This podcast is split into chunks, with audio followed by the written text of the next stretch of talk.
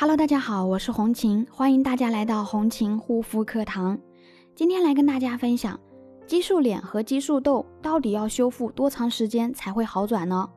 那当我们激素脸皮肤已经过了戒断期，前面我们有讲过，戒断期呢一般是一到三个月，修复期呢一般是三到六个月。那我们怎么样去判定这个过程呢？其实很简单。当我们激素脸的皮肤不再红肿痒、流黄水同时进行的时候，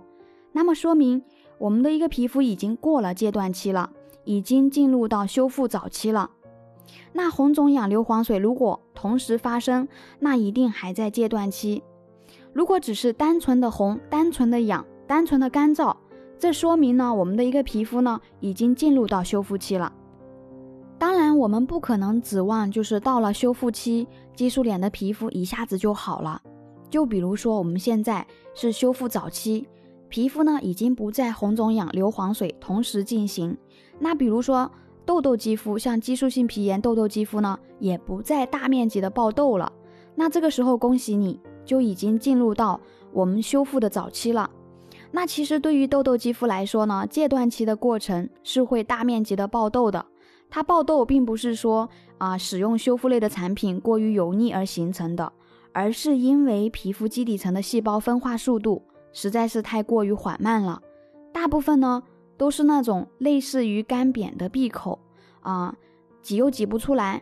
看起来的话皮肤会很干燥，然后摸起来的话呢坑坑洼洼的感觉，里面有东西，但是又挤不出来。那么我们在用到了呃修复类的产品，深层修复的。它一定会激发皮肤基底层的一个细胞分化速度，细胞分化的速度进行正常的修复之后呢，它会把之前毛孔里面堆积的那些废弃的角质慢慢的给它拱出来，拱出来的话肯定不是直接就掉出来，而是通过我们皮肤毛孔的入口，那这个时候呢，就会形成我们面部看起来好像脸上的痘痘变多了许多。那这个时候我们的痘痘肌的话，到了一个修复期，我们应该怎么去判断呢？啊，就是脸上，啊，它不会就是说在大面积的爆痘了，啊，痘痘呢也不会那么多了，在慢慢的、逐渐的在减少了。那么我们到修复早期的时候，我们应该注意什么呢？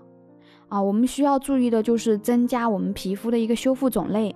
啊，因为我们在修复早期的过程当中，我建议大家呢是精简护肤的。精简护肤是什么意思呢？啊，就是在修复。在使用修复类产品的过程当中呢，啊，稍微的精简一些，少一些品类。那么我们到了一个修复早期的这个过程当中，我们就可以逐步的去添加。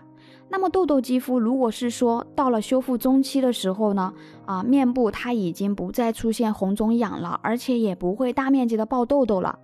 那如果面部整体都是非常油腻的这种啊激素痘痘的情况下呢，这个时候我们需要慢慢的精简到更换清爽类的产品。清爽类的产品呢，相对于来说就是可以疏通毛孔，让皮肤的一个角质正常。